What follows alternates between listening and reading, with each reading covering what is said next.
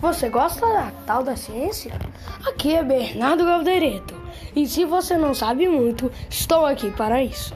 Vou falar um pouco mais sobre ela, a tal da ciência. Estudo no CSA e vim aqui para ajudar.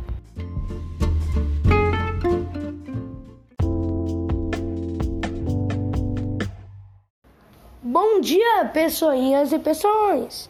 Hoje aprendi sobre uma matéria que alguns têm dificuldade. Então vou ensinar para vocês um pouco mais da matéria ciências. A sombra de um poste.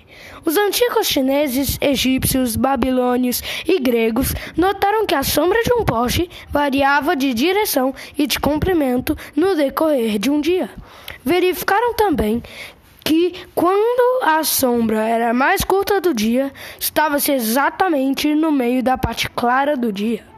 Nesse instante, o sol parecia se encontrar o mais alto possível em relação ao horizonte.